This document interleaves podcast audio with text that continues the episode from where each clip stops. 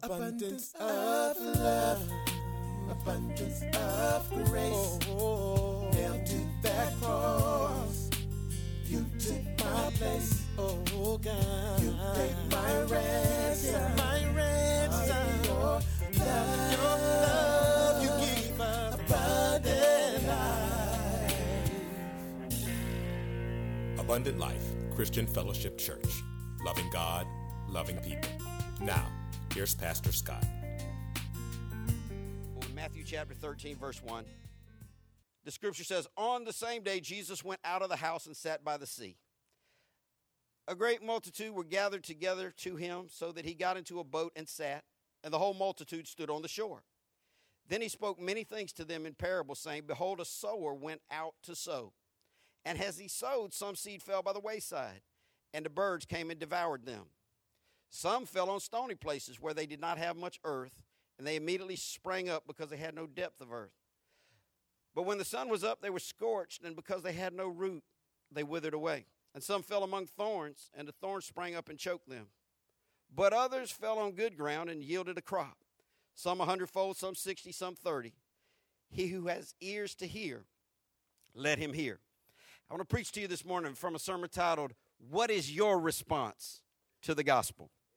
Pray with me. God, thank you for your gospel. Thank you for your holy book, God. I pray that as we look to your word today, that you'd be our teacher by your spirit. Father, I pray that you'd give me the strength physically to stand and to say what you would have me to say.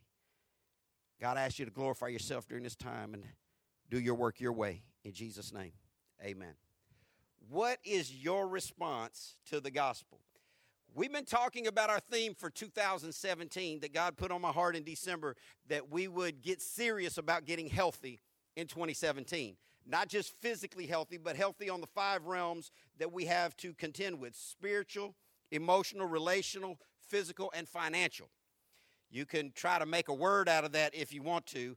I think the closest I've come is SPERF.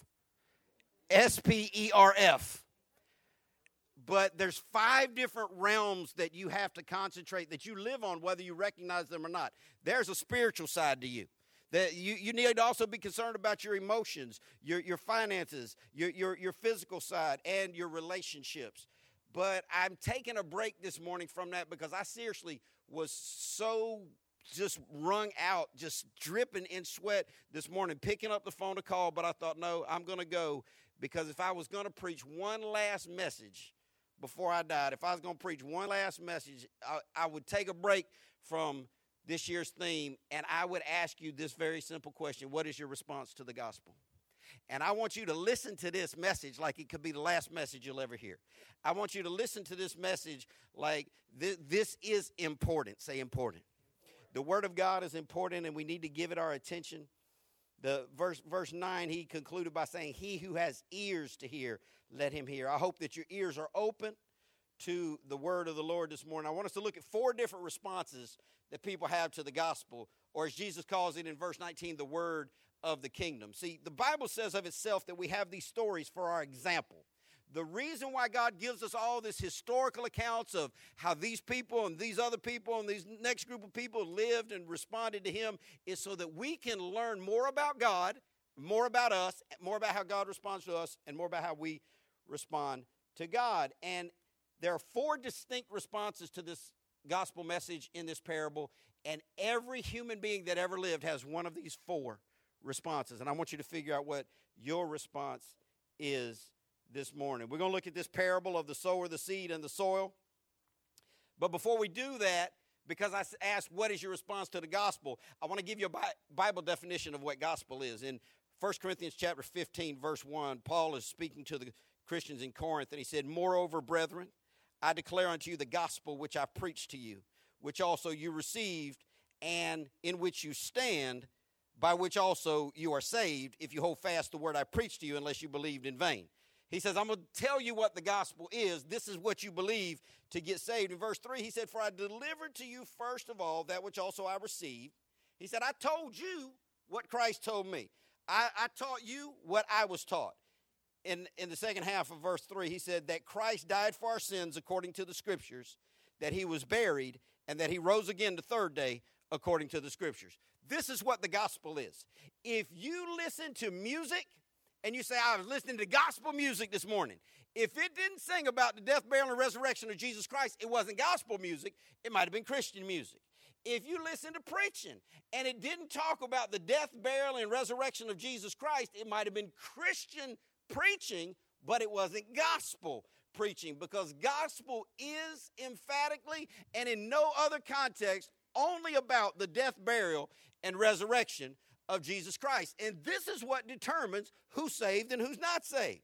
See, I was born into the Catholic Church, and at one point, everyone in the world was a Catholic or was being hunted down to be killed by the Catholics. Study your history. This, this is how the world was framed. So the whole Christian world was Catholic at one point, and we were taught when I was born into the Catholic Church, they've been teaching this for thousands of years, that if you're a good Catholic, and your good deeds outweigh your bad deeds, you get to heaven, God's going to let you in.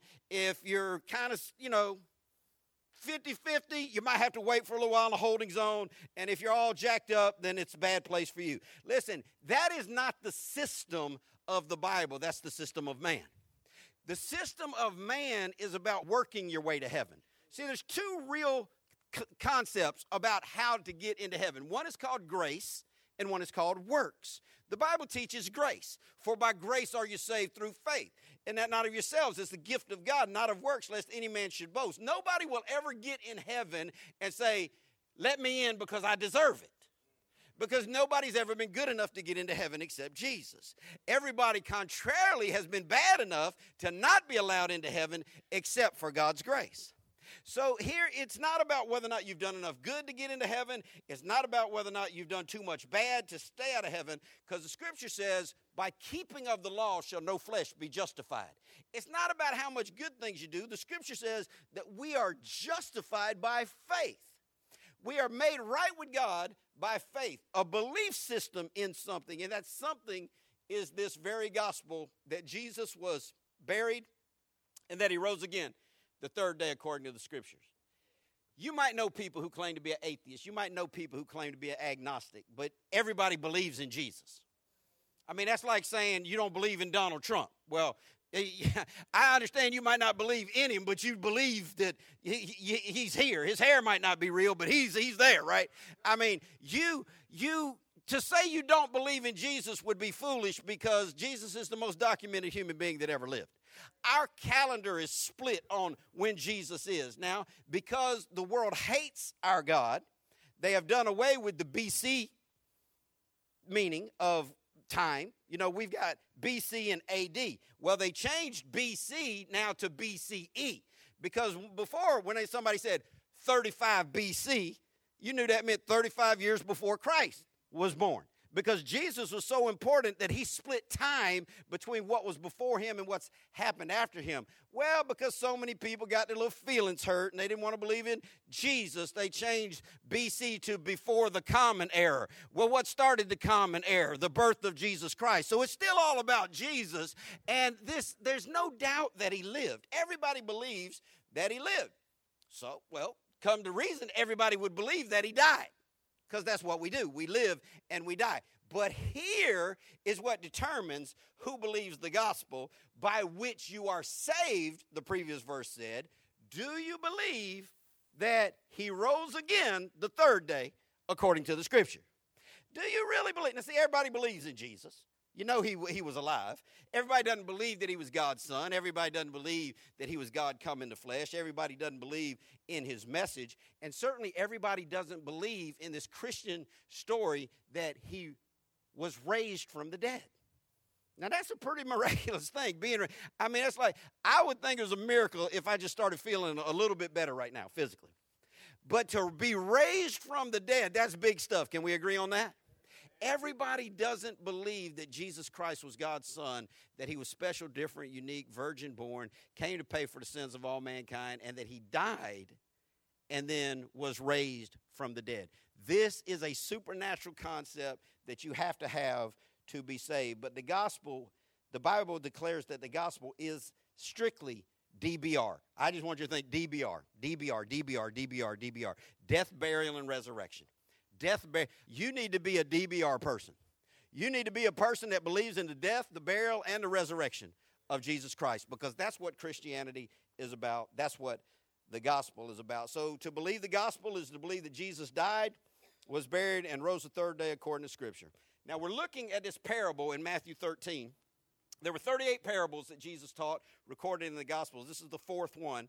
I've told you before the word parable comes from a Greek word parabole, which means to lay something alongside of something else comparatively. It is a, a comparative story. It's, it's an analogy of sorts. It's an earthly story with a heavenly meaning. And I want to talk to you about this parable this morning and the four different responses that we can see. And you need to find you.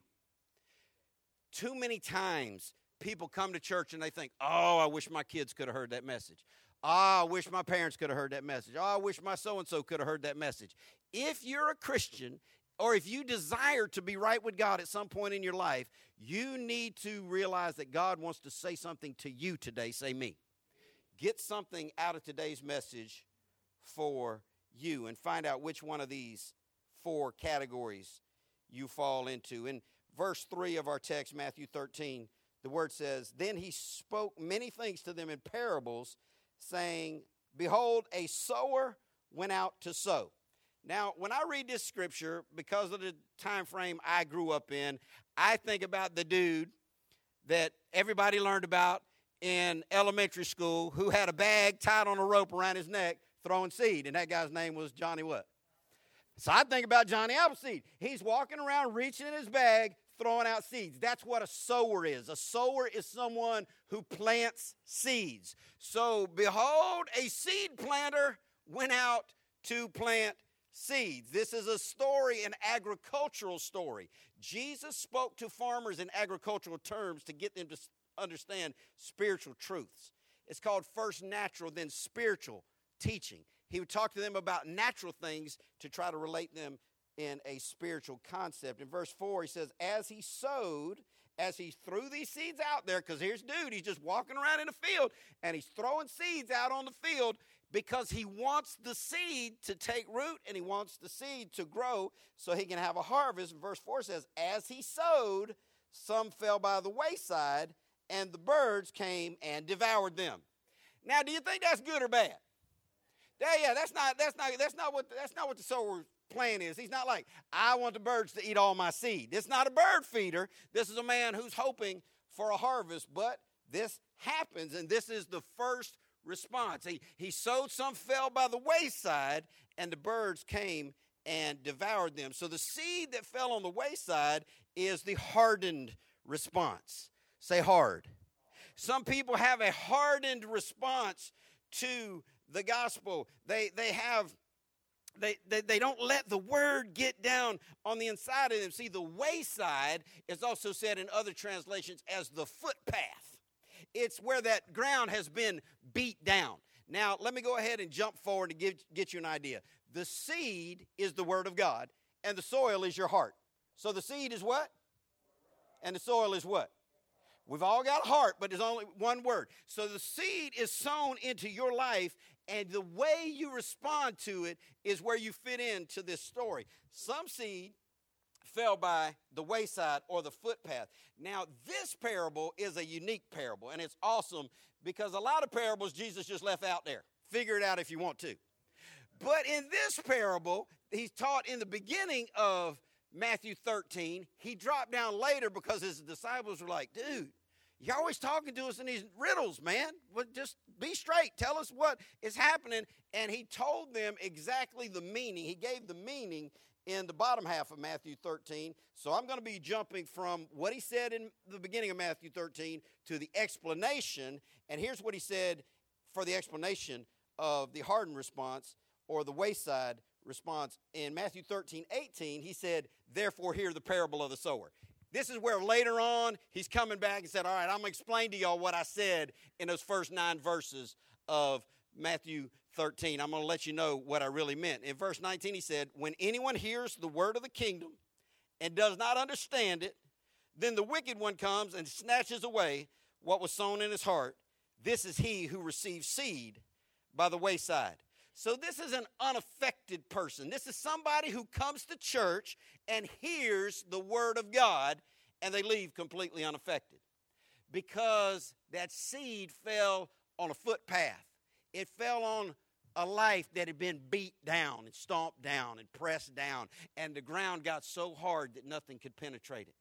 Some of you, if you be honest today, you know your life has been a footpath for others.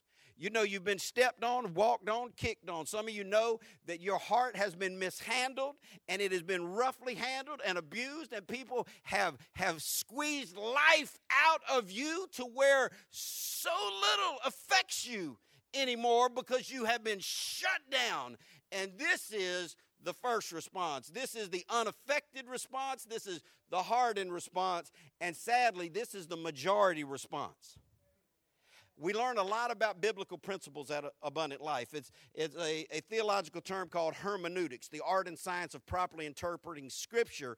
And there are many keys to unlocking truth in the Bible. And if you know these principles, it helps it make more sense to you when you read it. One of these truths, one of these principles is the law of priority listing.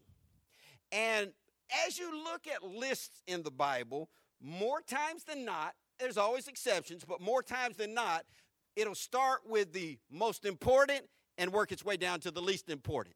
Same way we do on an ingredient list on the back of a bag of jelly beans. First ingredient is what?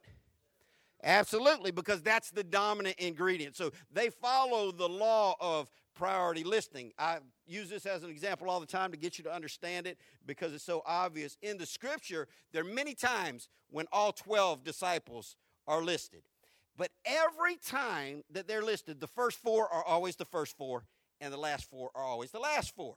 The middle four change a couple times uh, differently, but the first four are always the top, and the bottom four are always the bottom. Why? Because the first four were more prominent than the other four. And as we see this list of four responses, this is by far the prominent one. Number one, the number one response on this list is unaffected. Most people come to church. See, this is a picture of people that come and listen to the Bible. This is a picture of people that come and have a preacher throw seed out on their heart. But their heart has just been beat down. And maybe they know it, maybe they don't know it, but they're not affected. And, and some of them actually know. And people, I've seen people just look at me, and I can hear them in their mind. They're just staring at me with that. Uh, I, you're not getting through to me today, dude. I don't care what you say. I'm not going to smile. I mean, there's some people that wouldn't raise an eyebrow if I stripped down naked and rolled on this on this on this stage. Yeah, well, they might. I don't know. Burning up hot with his fever. Might come out of his shirt, but I don't know about all the rest of that. Unaffected. This is the majority of what happens when people come to church. They hear the word. The minister throws the word out there and it tries to land on their heart, but it bounces off their heart like if you throw seed, if you throw seed on soft, prepared soil, it will sink deep in that soil. If you throw seed on, on soil that's been stomped down and used as a footpath, this, it's just not.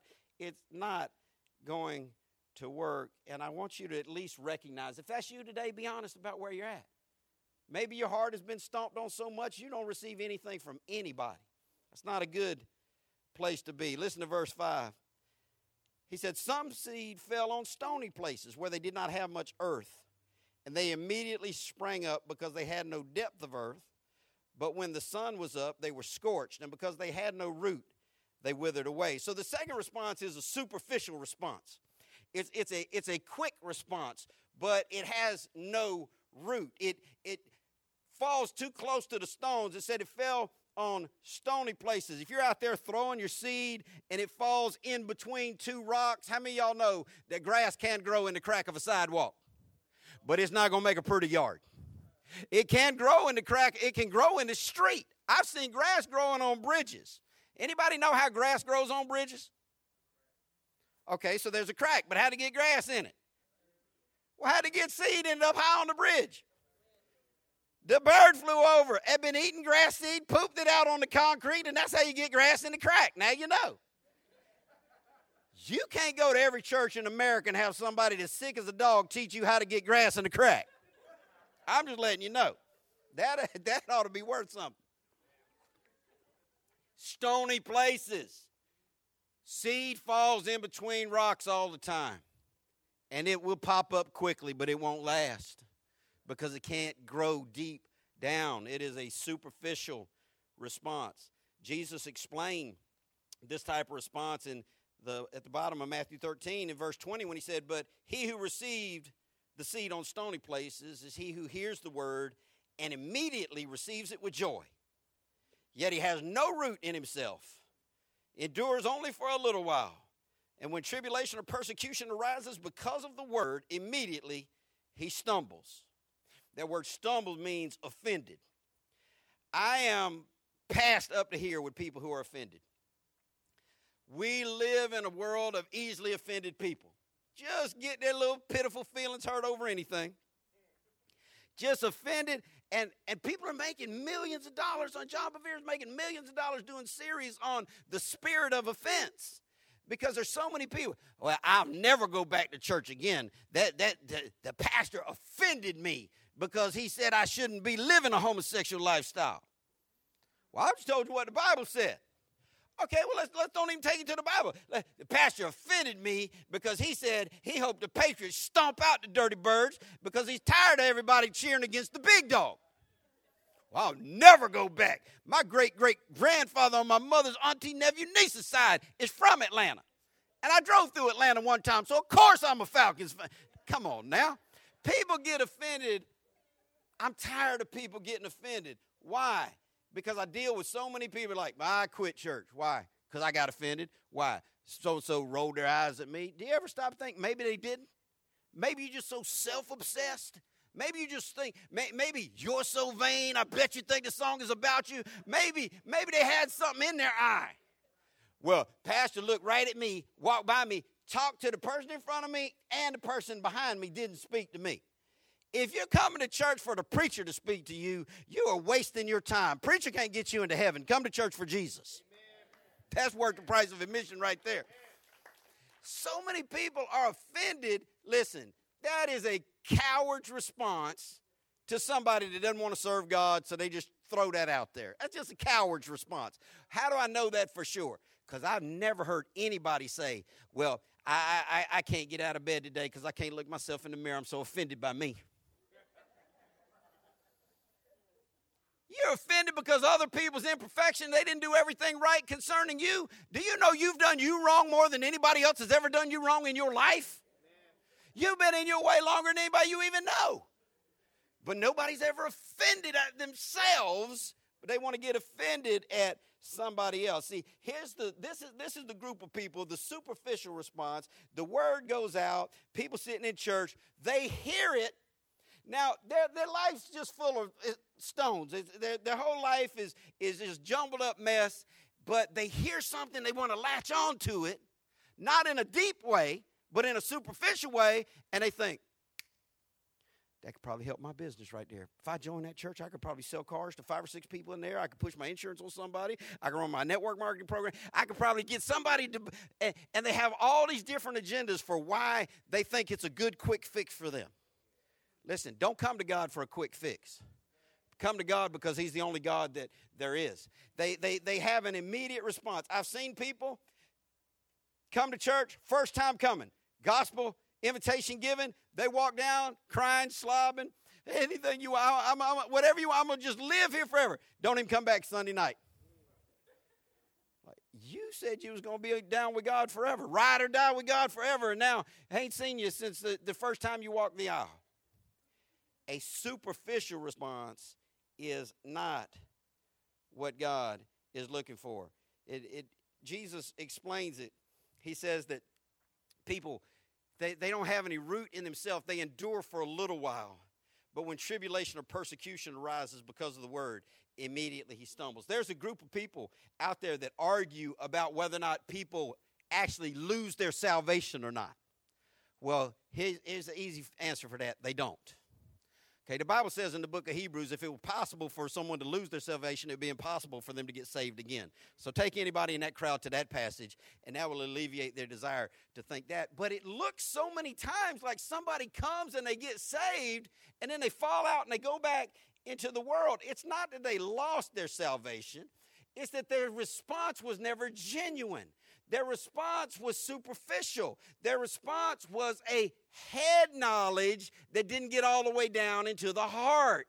It didn't have a root. Jesus isn't going to tell anyone on Judgment Day, I used to know you, but then you backslid, so I stopped knowing you. Now you can't come into heaven. He's going to tell people, I never knew you, or I did know you. But this, this immediate, quick response without thought, without depth, without root, this is, this is somebody who doesn't last. Say, won't last.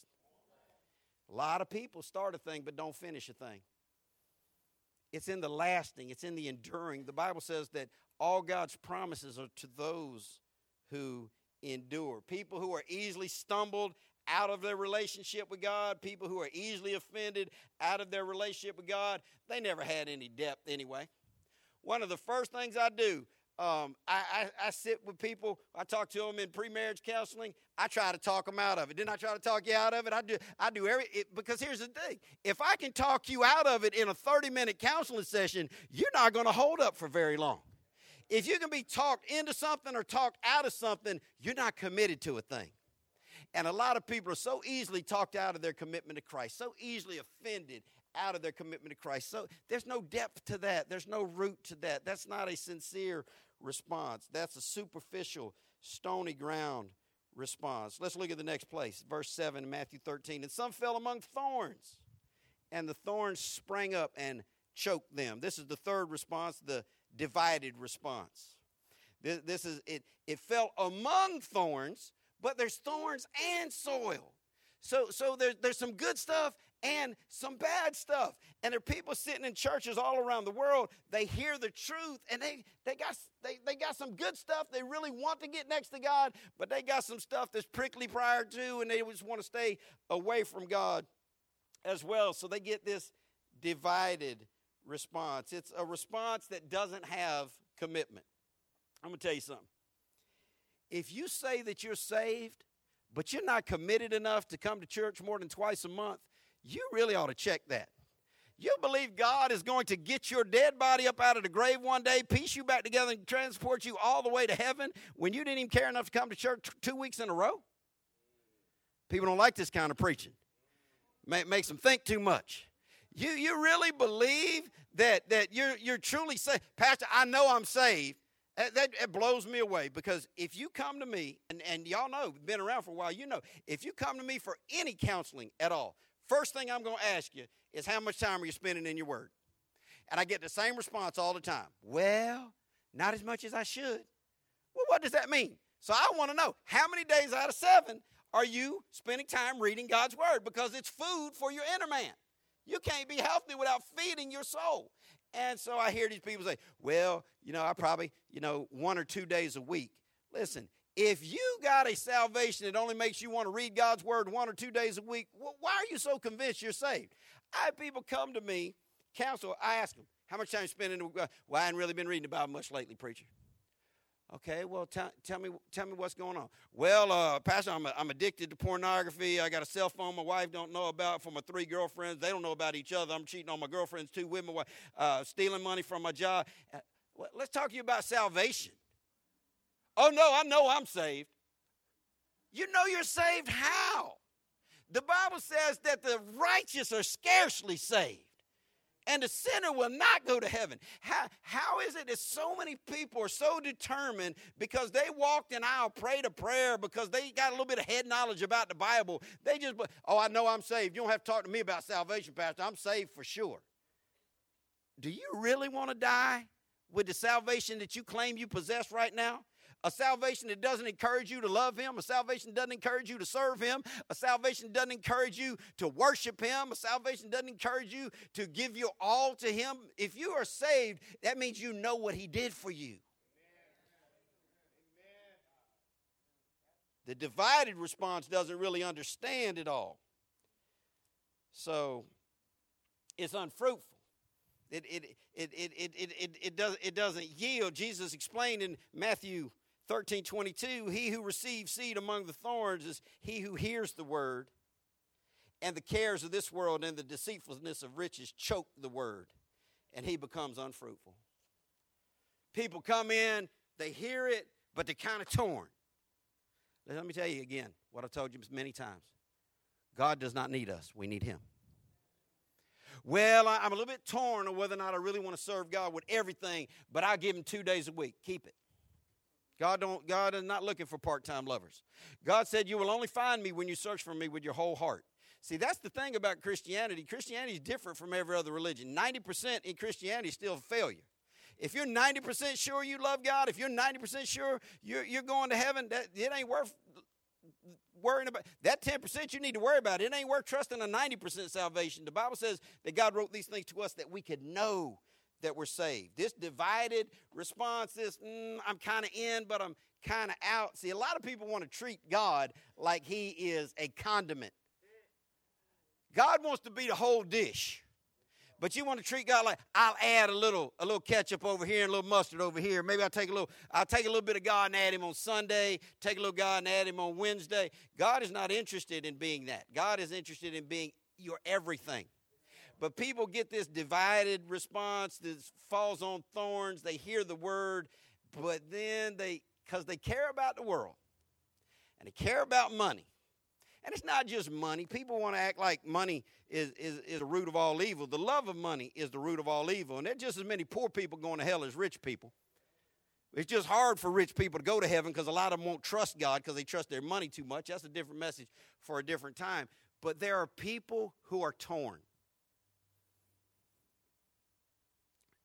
Want to serve God a little bit, but know that they ain't ready to serve God wholly. I've had so many people say, Pastor, I, I'm just not ready to get saved yet. And I'll ask, okay, I mean, I love the honesty of it, but why? Well, I'm not, I, am not ready to give up my blah, blah, blah, blah, and blah, blah. And it sounds like that makes sense, okay? And they, they've told me when I, when I really get ready to give God my everything, then, then, then I'm going to come and get saved. Here's the problem you're not going to have strength to give up your blah, blah, and your blah, blah in your own power. But if you would just take a leap of faith and trust God, God would give you power to give up all that other stuff and hold on to Him with everything that you have. It's the power of God that changes us, not our own ability to change. If we could change, we wouldn't need God. We need God to give us the power to change.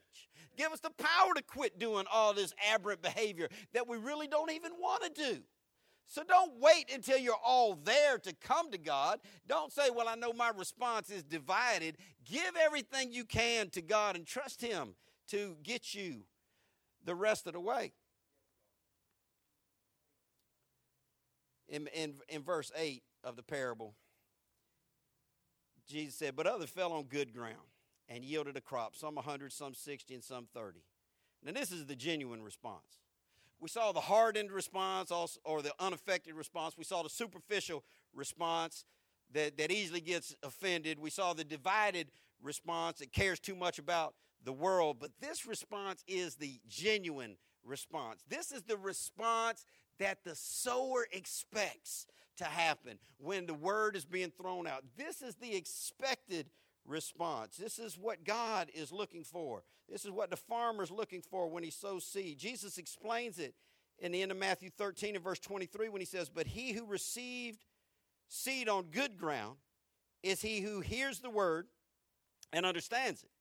He who indeed bears fruit and produces, some a hundredfold, some 60, and some 30. This is a picture of real salvation. This is a picture of what happens to somebody when they hear the word and they are at the time and place in their life where they're ready to respond with true salvation. I want you to look at this verse really good. Pay attention to the punctuation. I always tell you that.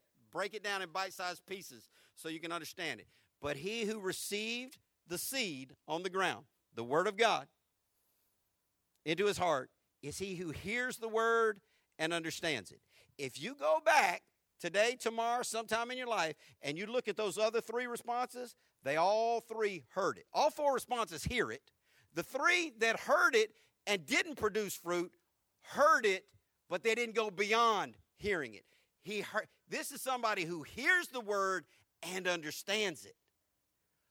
Oh, that's making sense to me.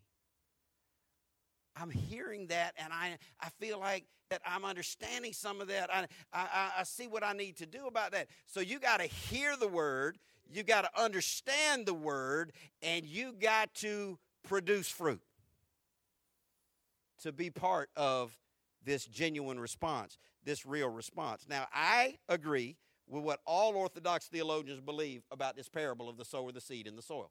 There's four different types of people represented here, but they're all inside the church because they're all in places where the word is constantly being thrown out on them. I believe this is a picture of what churches are all about. There are people in this room right now who you come to church, you get the word thrown on you. Heart's hard, you ain't hearing it. People in the church, you get the word thrown on you, falls on stony places. You might get a little sprout every now and then, get gets choked out. There are people who get the word thrown on them, but thrown between the thorns. You get some good response, some bad response, but bottom line is you love the world more than you love God, so you keep doing you. But only one out of four is a true picture of salvation. Only one out of four is a true picture of somebody going to heaven. I believe what most Orthodox theologians believe this teaches about our churches around the world on Sunday morning. One out of four people in this church are going to go to heaven. How awful is that? How crazy is that? I mean, but do you honestly believe that everybody sitting in this room right now is, is hearing the word, understanding the word, and bearing fruit? You, you know, people in your house ain't bearing fruit. You know that you're not bearing fruit. You know that you don't really receive this word gladly, understand it, apply it to your life to where it becomes your everything. This is one of the hardest realities I have as a pastor to know that people I care about. Because I know there are lost people in this room right now that, that are dear to me. And I, I, see you struggle and hold on, and you, you, you need to let go and let God have his way in your life. You need, to, you need a genuine response to Christ. You need to stop having a divided response. You need to stop having stony heart. You need to stop having seed among thorns. You need to have a true salvation experience. Jesus said, they hear it, they understand it, and they bear fruit. See, bearing fruit is evidence on the outside of what's going on on the inside. I told y'all, I don't know much about trees. I can't tell you what an orange tree looks like from an apple tree unless there's fruit hanging from them. You let me get up close enough to it, I see oranges on it. It's an orange tree. How do I know that? Because I can see on the outside what's happening. The fruit exposes the root. I can't see the root of that tree to know what it is, but I can see the fruit. The things that people can see in your life are telling them what's really going on on the inside of you. Now, sometimes you can cover it up. Sometimes you can mask it over. Sometimes you can make the bad look good or the good look bad. Sometimes you can fool some of the people some of the time, but you'll never fool God. And God knows what's really going on in your life. See, there are people who walked aisles one, two, five, twenty times and never got saved.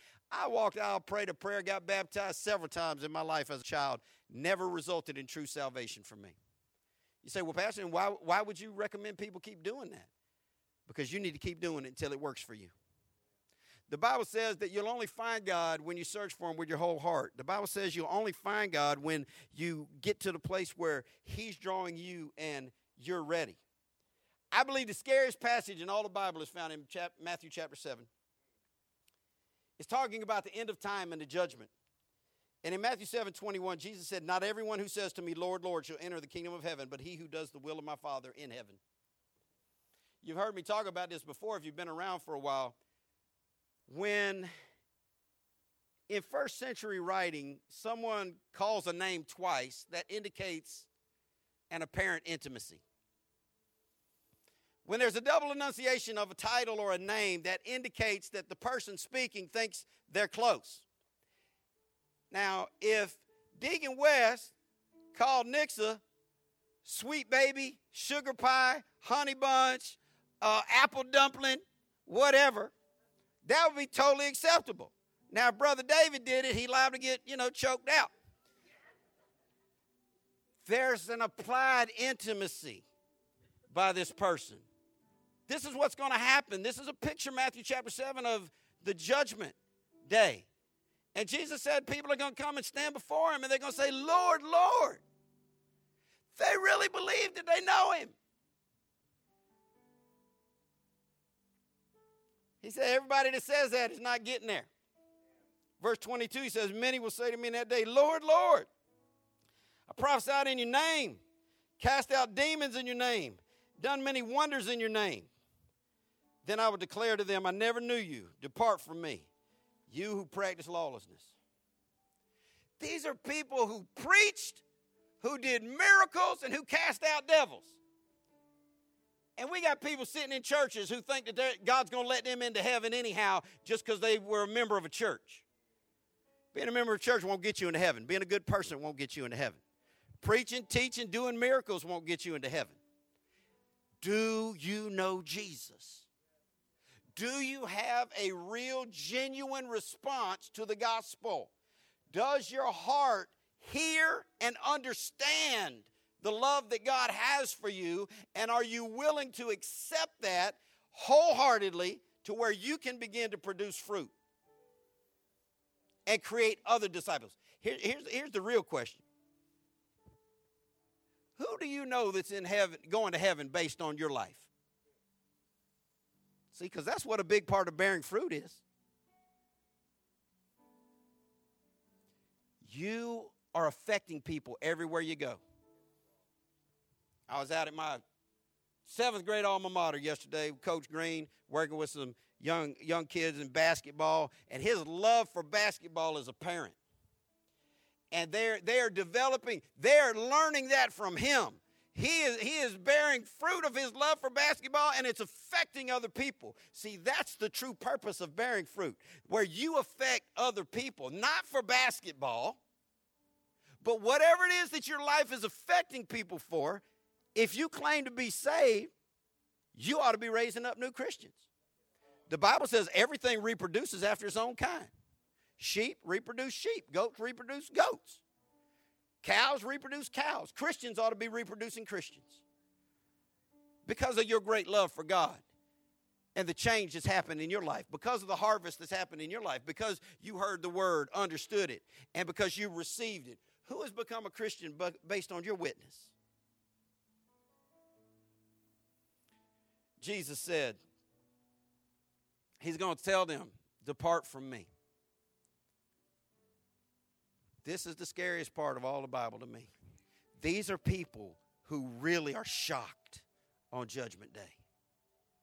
They're going to be saying, But Jesus, I sang in the choir. I was the pastor. I was talking to Gail's mom last night. We were over at grandparents' house with the kids, and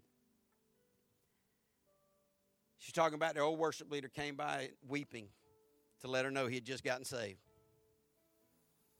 And I thought, man, that's so awesome. And I told her what my heart feels. I wish every worship leader in America would get saved. If every worship leader in America was saved and every preacher in America was saved, it'd change the world.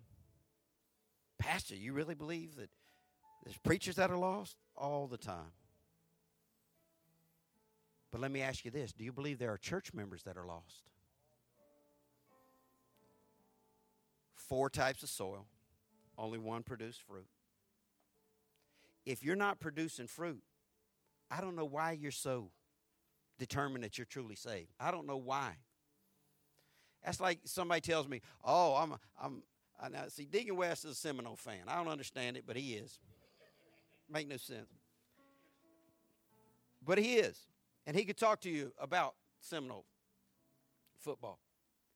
But when I hear somebody say, you know, like when the Seahawks, got on the street. All of a sudden, everybody was a Seahawks fan. Now, I, know Ken's wife's Seahawks fan, but she, she'd been doing that. But I want to know uh, can you name three players on their team? If you can't name three players on their team, I doubt your fanhood. Honestly, in football, if you can't name seven players on their team, I doubt your fanhood. You tell me you're a big time Boston Celtic fan. If you can't name the starting five, I don't believe you're a big time fan of anything. There's too many people out there saying that they believe that they, they're really saved.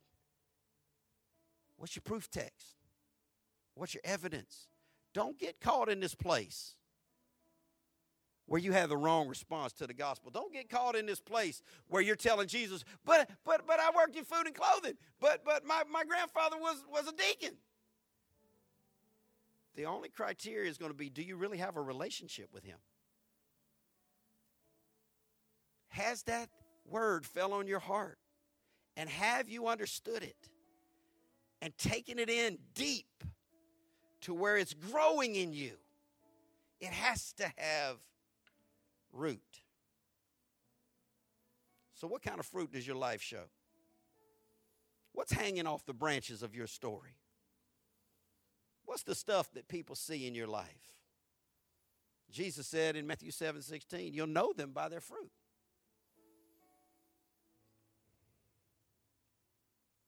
So many people start church, try to walk with God, and never finish. Some people think they lost their salvation. The Bible says what God does, He does forever. Look at this verse in 1 John and we'll get out of here. 1 John 2 19 says, They went out from us. These are all the non genuine response people. They went out from us, but they were not of us. For if they had been of us, they would have no doubt continued with us. But they went out that they might be made manifest that they were not all of us. The reason why some people come to church for a little while and then they fall out is not because they had salvation and lost it. It's not because they had salvation and backslid. It's because they never really had the us. And I've told y'all many times when the Bible uses words like we and us, it's primarily talking about who? If you're not really part of us, then you don't have true salvation. And this is why some people drift in and drift out because they never really were all of us. God not looking for part-time Christians. God's looking for full-time, all-time Christians. Tried to teach the church for years the simple truth.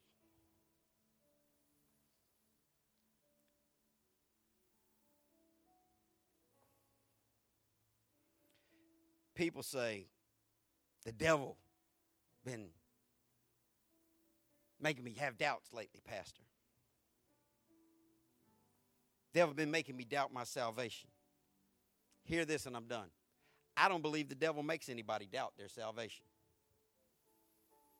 Because if you doubt your salvation, it might prompt you to do something to fix that. The devil wants unsaved people to think, oh, I'm saved. I know I don't read my Bible, but I'm saved. I know I don't really love God more than I love myself, but I'm saved. I know I don't serve God, but I'm saved. I know this is not making sense, even if you listen to yourself say it. The devil wants you to think that you're saved. People say, ah, the devil's been making me have doubts. No, I believe God makes you have doubts. I believe it's God's loving way of letting you know you're truly not all the way born again. You might be a good person, you might desire Christ. But if you don't have root, if you're not rooted in this thing, you're not going to make it past the judgment. John 6 44, Jesus said, No one can come to me unless the Father who sent me draws them to me. And at that last day, I will raise them up. God has to draw you to Jesus. See, sometimes people walk an aisle off an emotional response, but it wasn't really God drawing them. It was the oratory of the preacher, it was the story, it was just the time of year. God draws people to Christ. I believe God is drawing some of you today to real salvation. And I know what some of you are thinking. Well, Pastor, I've already walked the aisle more than once. My kids have walked the aisle dozens of times. And I tell our children's church worker the same thing. Keep letting them walk that aisle till they don't feel the need to walk it anymore. You keep keep knocking on the door of God, heaven, till He lets you in. If you are not 100% sure that you are deeply rooted in God, the only thing that would stop you from responding to a salvation invitation is your pride. And I want to urge you today to not let your pride send you to a devil's hell forever. You say, Well, I'm already serving in the church, Pastor. What will you think? I won't save people serving in the church. Jesus said in John 6 37, Those the Father has given will come to me, and I will never reject them. It's not about what people think about you trying to get to God. It's about what Jesus and God think about you trying to get to God. And Jesus said, If the Father's drawing you, I would never turn you away. God draws people to Christ by His Spirit.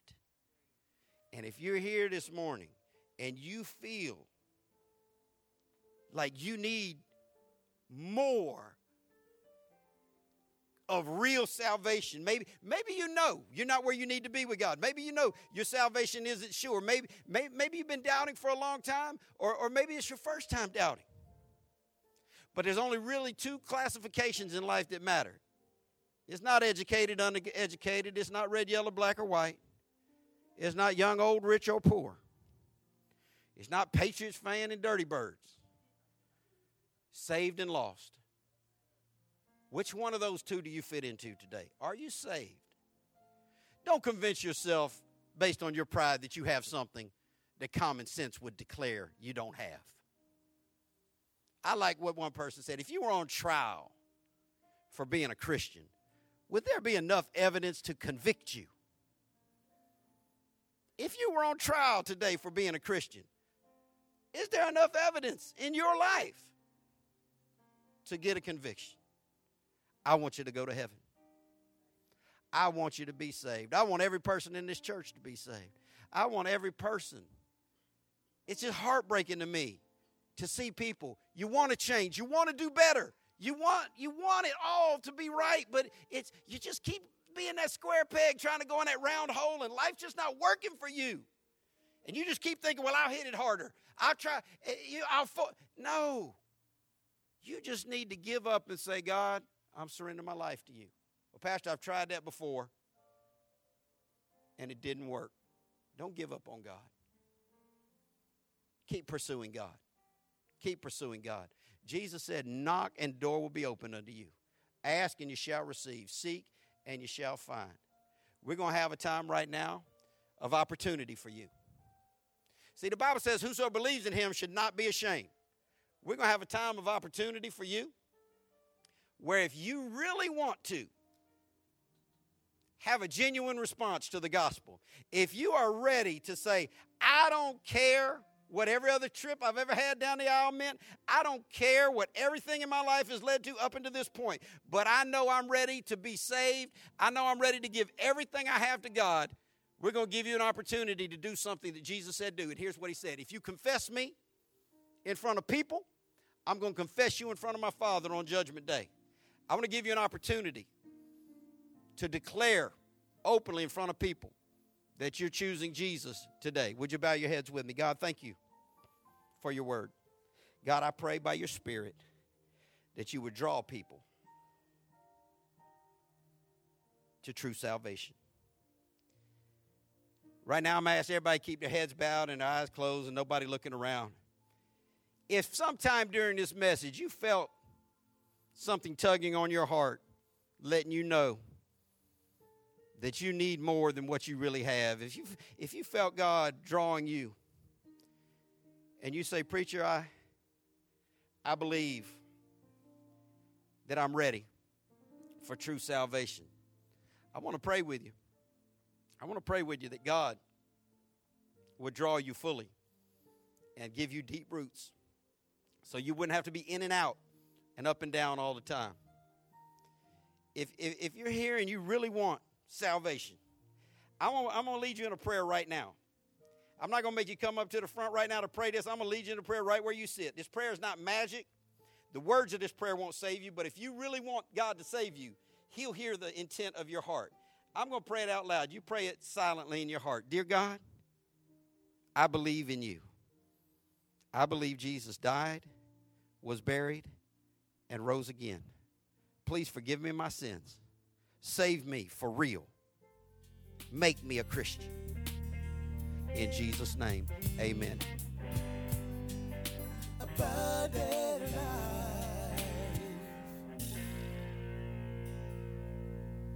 Thank you for listening to the ALCF Sound Doctrine Podcast and visit us on the web at alcfnow.org.